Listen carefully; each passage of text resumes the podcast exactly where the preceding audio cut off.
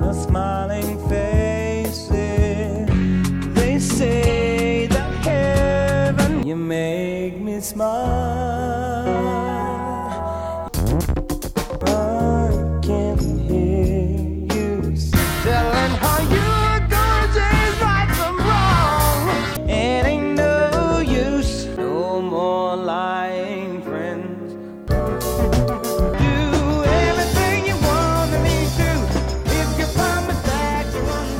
Welcome to British Rabbi Trap presents Stevie Wonder Classics. Today we're going to be talking about Creep In, uh, which has no G at the end, from the album Fulfillingness First Finale, uh, released on the 22nd July 1974. On the track we have Stevie Wonder, and also, I would say, um, kind of almost as a duet, we have Minnie Riperton, uh, credited as backing vocals, but we'll talk about how much she's getting to sing on this track, Yeah. because Yeah. doesn't really feel like she's a backing vocalist on it. The track is 4 minutes 22, and joining me to talk about today is Elliot Wallace. Hello, Elliot. Hello. Yeah, so I mean, this is the first time that Minnie Riperton um, sings with Stevie Wonder, so I feel it's worth kind of getting into her background. I think obviously everyone knows her from "Loving You." It was a number one single. Um, came out in 1975. She had a, um, you know, it was the it was a single that was released from the album Perfect Angel. Um, you know, by the time you know we get to uh, you know 76, uh, I think she'd been diagnosed with cancer um, you know, and she had a mastectomy, um, but unfortunately, uh, you know, it was too far um, progressed, and she was given roughly six months to live. Although she managed to kind of hang on for another couple of years. Um, you know, uh, she told she told everyone that she had cancer, but she did not um, let everyone know that she was terminally ill.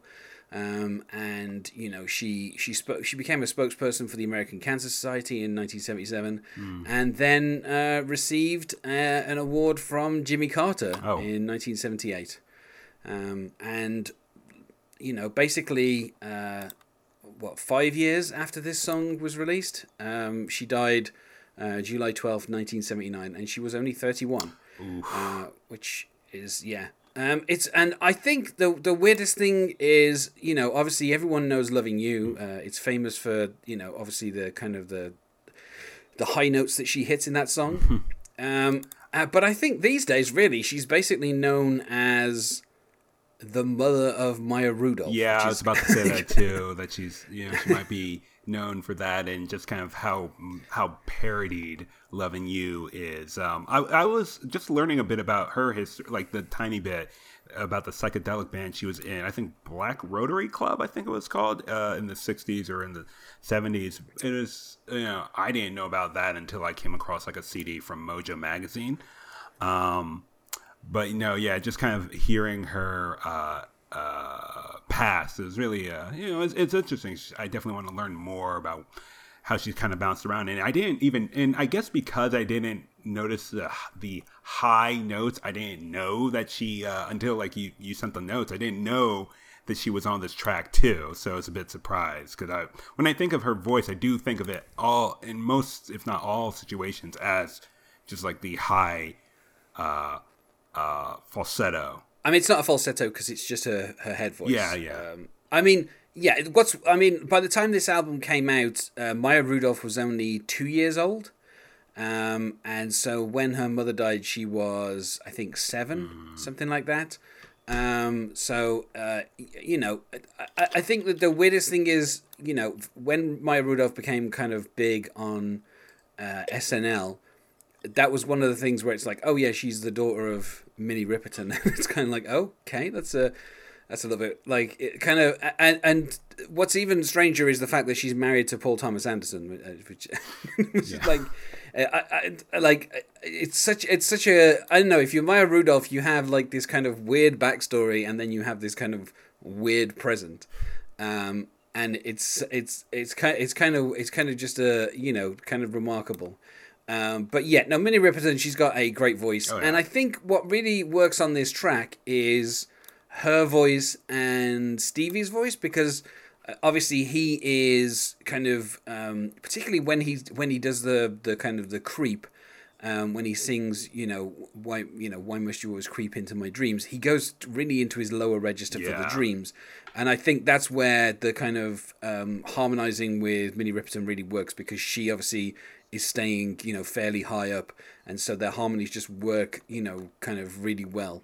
Um, I mean, I, I I mean she's not singing on every single line. Um, and obviously, you know, Stevie Wonder is also um, his own backing vocalist as well, so he's also doing harmonies um, with himself. But just like the kind of range that he's doing, where he's kind of singing from his middle range right down into his lower range, particularly the kind of the "In My Dreams" is always, you know, kind of towards the bottom of his range. But just the fact that on top of that you have Minnie Riperton kind of um, for the bridges as well you know like uh, in the bridge she's she's kind of harmonizing quite a lot and you know singing some of the kind of the lines and and she never kind of is at the forefront. But you know I, it feels like backing vocals is a, is kind of downplaying what she's doing on the song. I, you know, yeah, I well, it feels like really strong back, backing vocals because it's hard to kind of throw in as a full duet clearly, but it wouldn't also it would also be unfair to say it's just like backing vocals. So same way he does his own backing vocals, where it is just in the background. It it's like kind of an essential part of the song too, and I think it kind of counterbalances his lower register when he goes into uh, the uh, bridge and uh, like the I guess chorusy parts of the song. yeah I, it's it's worth saying uh, this is a song that basically has no chorus Right. Um, it's just, and also the title, which is which is written as creeping, as if there was a G miss- missing, but in the song it it is always sung as Creep. um, you know, creep, and then into my dreams. There's, uh, and then you know later on he repeats, uh, particularly like kind of in the outro, like in my dreams over and over again. So it's the creep and then the in are two separate words. So I I mean I, I don't know. It's just one of those weird things where he's the title has the kind of the apostrophe at the end as if it's it's it's just the word creeping with the G missing, but in the song it's ne- he never kind of sings that. Um, and, and you know, and there's a lot of other. And the weirdest thing is, there's a lot of other rhymes that have like you know, sitting, kissing, amazing, staying. Uh, like they have the G in, but then he never rhymes them with creeping. It's always creep into my dreams, and that little kind of hesitation. I mean, it could work Yeah. out as I just tried to uh, and failed to sing it right now. Guess you always Yeah. been staying, so let Yeah. it be that you always creeping into my dreams. I'm sorry, everyone had to hear Yeah. that. so it like yeah. So there's lots there's lots of words with the G at the end, but the, like creeping is not one of them. So it, it's I I just but I then again I like the kind of the way he structures that and just kind of uh, something that you know is kind of common as particularly throughout these albums as Stevie Wonder has kind of matured. The kind of the way he writes songs has matured, and like doing that little trick of having the word "creep" in in the song, but not ever saying it and only having it so there's a little break. Again, that that feels like something that uh, I say mature, but obviously at this point Stevie Wonder's still only about like 24. Um, But it, but what I, I have to again. This is one of those where I have to set the whole record. But listening to this song, it has certain. The only way I could think of it was a weird oh, uh, like album oriented rock, but our, or album oriented soul feel. Where this doesn't. It's weird that this song felt very familiar, but I've never really heard it before. I can't say I heard it anywhere outside of just starting to listen to it here and it but i think um, insofar as maturity is kind of like catching up with what music was doing in the 70s of like aor and you create this entire album of music and you kind of allow the dj to pick what works or what doesn't and, and this is a song that uh, you know as a ballad too it definitely works and it can it just kind of it works so i think in maturity in that way I would say like as like a, a ballad, it's different to like the stuff of the first few albums, Yeah. which was particularly more oriented to the fact that he was co-writing stuff with Syreeta and he was singing about him and Syreeta. And so when you look at something like "You Are the Sunshine of My Life" and he's like singing it, you know, um, against uh, essentially like two Syreeta, that's completely different to this, which is you know a little bit more downbeat and just I don't know the kind of choice of key is everything feels a little bit more serious. Yeah. Um, you know, and in particular, obviously, you know, I mean, on here, um, this might be one of only a couple of tracks on this album that uses the Tonto. Um, whereas I, you know, for a, kind of the first couple of albums or first three albums uh, after he kind of, you know, found out about the Tonto, he was using that on pretty much everything. And so this is kind of one of the few tracks that actually uses it. Obviously, I mean, he's still got the Moog bass and the Fender Rhodes, and you know, there is this kind of mournful harmonica kind of solo yeah. in the song, which is is probably my favorite part of the song. Just this kind of it's not it's not very long. It's only probably about like you know maybe four bars, but it's just it, like just before he kind of comes back in for the um like for the, the the kind of final bridge you just have this little mournful kind of harmonica solo. Um and again like it, it, not the, the the kind of the questions that he's asking in this this song you know when he when when he's kind of you know says i can hear you sighing saying you'll be beside me um why must why must it be that you always creep into my dreams and then he's like on the beach we're kissing hugging squeezing kissing why must it be that you always creep into my dreams so again there's no chorus but there's just this refrain Yeah. um, and then I, I mean, I love the bridge just because of this. You know, when I'm asleep at night, baby, I feel those moments of ecstasy. When you sleep at night, baby, I wonder, do I creep into your dreams, or could it be I sleep alone in my fantasy? Just the way that he he kind of each of those lines feels like it's just slightly going f- like further down. Like Yeah. this is his kind of thoughts and and whenever I hear this song it does kind of like just that picture of him just kind of in bed alone thinking about someone Yeah. does kind of make it feel I mean it works perfectly at the end of this first side because it does feel like a conclusion um you know like it feels like Stevie Wonder's going to sleep and thinking about someone and that's the end of the first side of the album Yeah, that's an interesting kind of take on it, just uh, as a cycle of, uh, you know, of someone, go, of, you know, the winding down before the second part of the uh, album. Yeah, that's interesting. Yeah, um, that's how it's always felt to me. Is just like this this final kind of song on this side, just to kind of close it off. Um, and particularly in verse three, that's where I feel like we get the kind of the best mini Minnie Riperton stuff when he's singing that love is so amazing, and we like you get their two voices. And then it's like, guess you will be staying. And then together, when they sing "So Let It Be," that you always creep into my dreams. Having their two voices, it makes it feel like the two subjects of the song that are addressed in the bridge of like, you know, do you think of me? You know, I'm thinking of you it feels like on that third verse they're kind of singing together. So they're both basically saying you know you being you know the other person you always creep into my dreams. And you know we're kind of getting affirmation from both of them. Right. um, Yeah, and then the nice little echo of in my dreams you know just nice and low in stevie's voice uh, which uh, i mean at this point as well like i think i think everything about stevie wonder as we go through these albums just gets better and better. And i think one of the things you know obviously stevie wonder has perfect pitch. So he's got no issues with like you know singing in tune, but I think as he goes on, his vocal range kind of changes a little bit and he kind of pushes further down into some of the kind of deeper stuff. Obviously, we're not talking like Barry White or anything, No. but he at least kind of tries stuff a little bit lower in his register. Um, and also, he kind of takes a few more risks in terms of like the the kind of chord choices and stuff. And I think that this is a you know this song's a really good example of that of just like him you know, he's basically spent the last kind of two or three years just kind of basically being at peace with himself. It feels like, you know, like this the stuff with Syreeta is very much like the start of the seventies, and then by the time we get in here closer to the the middle of the seventies, and obviously, um, you know, after this album, we we take a pretty big break, and you know, we're not going to come back for another couple of years.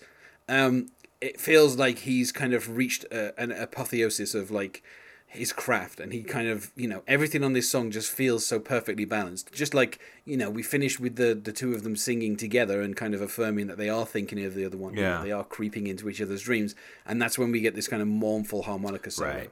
and then of course it kind of brings it back to the bridge again and you know when i'm asleep at night baby and you know then after that we kind of then go one final time with the love is so amazing um, and then the kind of the change of you know not asking if people kind of you know creep into each other's dreams but basically finish off saying guess you will be staying.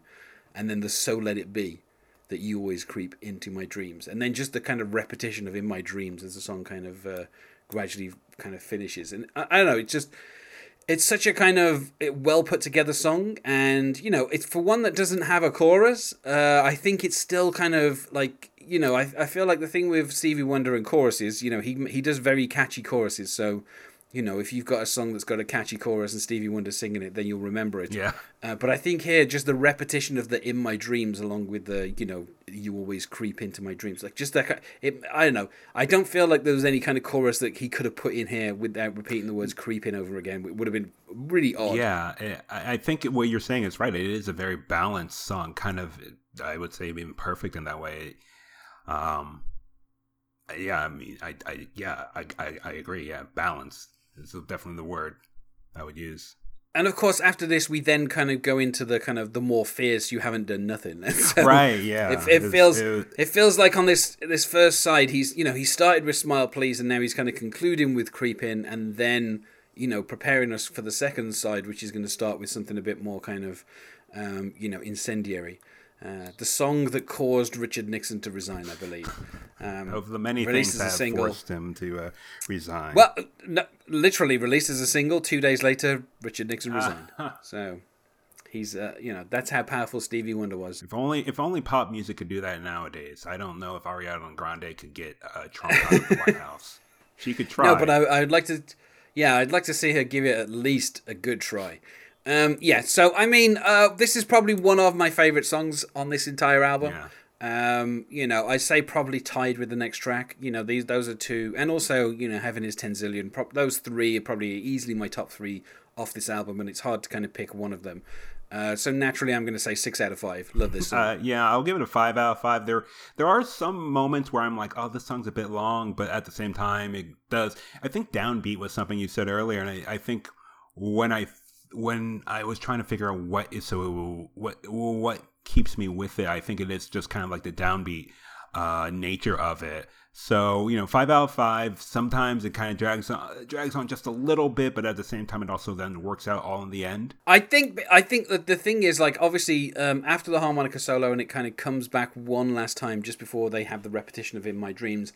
I think you're right. It it does feel like it's uh, kind of overstaying its welcome just a little bit, but I think that's because Stevie Wonder just likes singing the words "In My Dreams" in his lower register, Yeah. and he seems to just be repeating it just because he likes the sound of it. And he and you know, I I, I mean, I would agree maybe it could be thirty seconds short or something, but I, I still I would even if this song was like nine minutes long, I would still insist on listening to all of it because Oh, I just I like the the quality of Minnie Riperton's voice with Stevie Wonder's voice is you know something we only get on a couple of tracks. And and this song was never released as a single. No, it was It not. just no. it feels so weird. 'cause it- I, I was saying like it definitely connects in a in such a way where it feels like it was, or like an at least AOR, or like something that could just be played on like a, a record on on like a, a radio station just from the album. But uh, it's still surprising. I don't know. This was like a, a like this whole album's just a little not too familiar with me. Uh, I'm not too familiar with like the whole album, but it, it feels like this was a bit of a missed uh, opportunity. This is a good song, great song. Yeah, I, the weird thing with Stevie Wonder, like um, in the uh, in the seventies, is all of his albums only ever had like one or two singles. Like he didn't he didn't kind of go the Michael Jackson route and release seven you know out of nine songs as singles. um, you know he, he just he just kind of did one or two. And then, and then that was it. Then you know, then he had another album out. I mean, in '72 he had two albums Yeah, out. yeah. So you know he he would only release one or two singles. They would hang around in the charts for quite a while, and then you know almost immediately like the next album was coming out. So he just kind of moved on. Um, so he didn't spend his time kind of releasing single after single after single Right, from every right. single album. So you know, I, I mean, in I would say kind of if this was in the '80s, yeah, Creeping probably would have ended up being a single. And probably Heaven is 10 zillion probably would have also been a single. Like, we would have ended up with Bird of Beauty being a single as well. Like, everything would have been singles. Right. Um, but you know, with the restraint of the seventies, you know, he just released a couple of singles and then kind of moved on. Um, of note, uh, Luther Vandross um, in 1985 uh, did a cover of "Creepin'," uh, which is on uh, his album uh, called uh, "The Night I Fell in Love." Um, and there's a there's like a lot of songs that have well, I mean the track list is like "Till My Baby Comes Home," "The Night I Fell in Love," "If Only for One Night," "Creepin'," which obviously has you know "Creeping into My Dreams," um, and then on the second side it's "It's Over Now," "Wait for Love," "My Sensitivity Gets in the Way," and then "The Other Side of the World." I'd say other other than the final track, there seems to be a very distinct theme going on. um, on that particular album. but yeah, so I mean, you know, it's it's Luther Vandross. It's the middle of the '80s, so imagine those two things, and that's what this sounds like, covered by Luther Vandross. You know, uh, it's pretty much kind of you know '80s. Um, also of note, it's about 20 seconds shorter as well. So. I have to give that a full listen just to see if it works. He's got a nice voice, Yeah. but it, it feels like he's kind of sanding the edges off it. Like, you know, with Stevie Wonder, it feels like he's singing about something personal. I Oh, always feel that way about yeah. Stevie Wonder songs. You know, with Stevie Wonder, he feels like he's singing about something that he really kind of has strong feelings about whenever he sings anything. Whereas with some other artists, when they cover his stuff, it just feels a little bit flatter and, you know, like they feel a little bit more detached. Yeah, I think it was in the uh, Rolling Stone review that was saying like uh, it was finishing with the last lines of the song, and it was it was kind of conceding like you know this uh, his dreams are fully visible. I would have to find it again, but I think yeah, the Rolling Stone review kind of points out that you know the vision that Stevie Wonder's has uh, is uh, is is coming through on this song and album. Yeah, I mean, I think that's the, that's the like once he he got the uh, the guys who invented the Tonto, whose names escape me off the top of my head right now. Uh, uh Robert Margouleff, Malcolm Cecil, the guys who kind of invented the Tonto synthesizer. Once they came on board as producers, I think they were a lot more able to kind of sit with Stevie Wonder, and he would kind of have an idea, and they would be able to kind of help him kind of put that idea together. Whereas I think um, you know where I'm coming from, which you know Stevie Wonder produced himself and all that kind of stuff. He it's it's it's kind of a little all over the place in terms of you know the songs, but once he met them as producers, they kind of helped him point stuff in a single direction. Right. Um, and I think that was particularly helpful with the kind of the next few albums. Uh, obviously, in particular, the next album after this, which is uh, a big album. But yeah, so I mean, I just, I mean, this is like I said, probably one of my top three off this. Um, you know, I, I don't know about I don't know maybe all time I'd say probably one of my top ten Stevie Mm. Wonder songs. Like it's it's such a I just love I love just love the way the voices sound together Yeah. between him and Minnie Riperton. Um, and you know, you I think people should listen to more of her stuff as well, other than Loving You, because you know she had a really she had a great voice, and um, you know so. Uh, and to connect it to Prince, obviously her daughter is in a band called Princess, which covers Prince songs. So there you go. In a roundabout way, it's connected to Prince. Um, let's go to plugs. Is there anything that you wish to plug? You Elliot? can find me on Twitter at eh wallace. And you can find this project on Twitter at Stevie by Wonder. Uh, thanks once more for being my guest here today. Thank you very much, Dan. And otherwise, goodbye.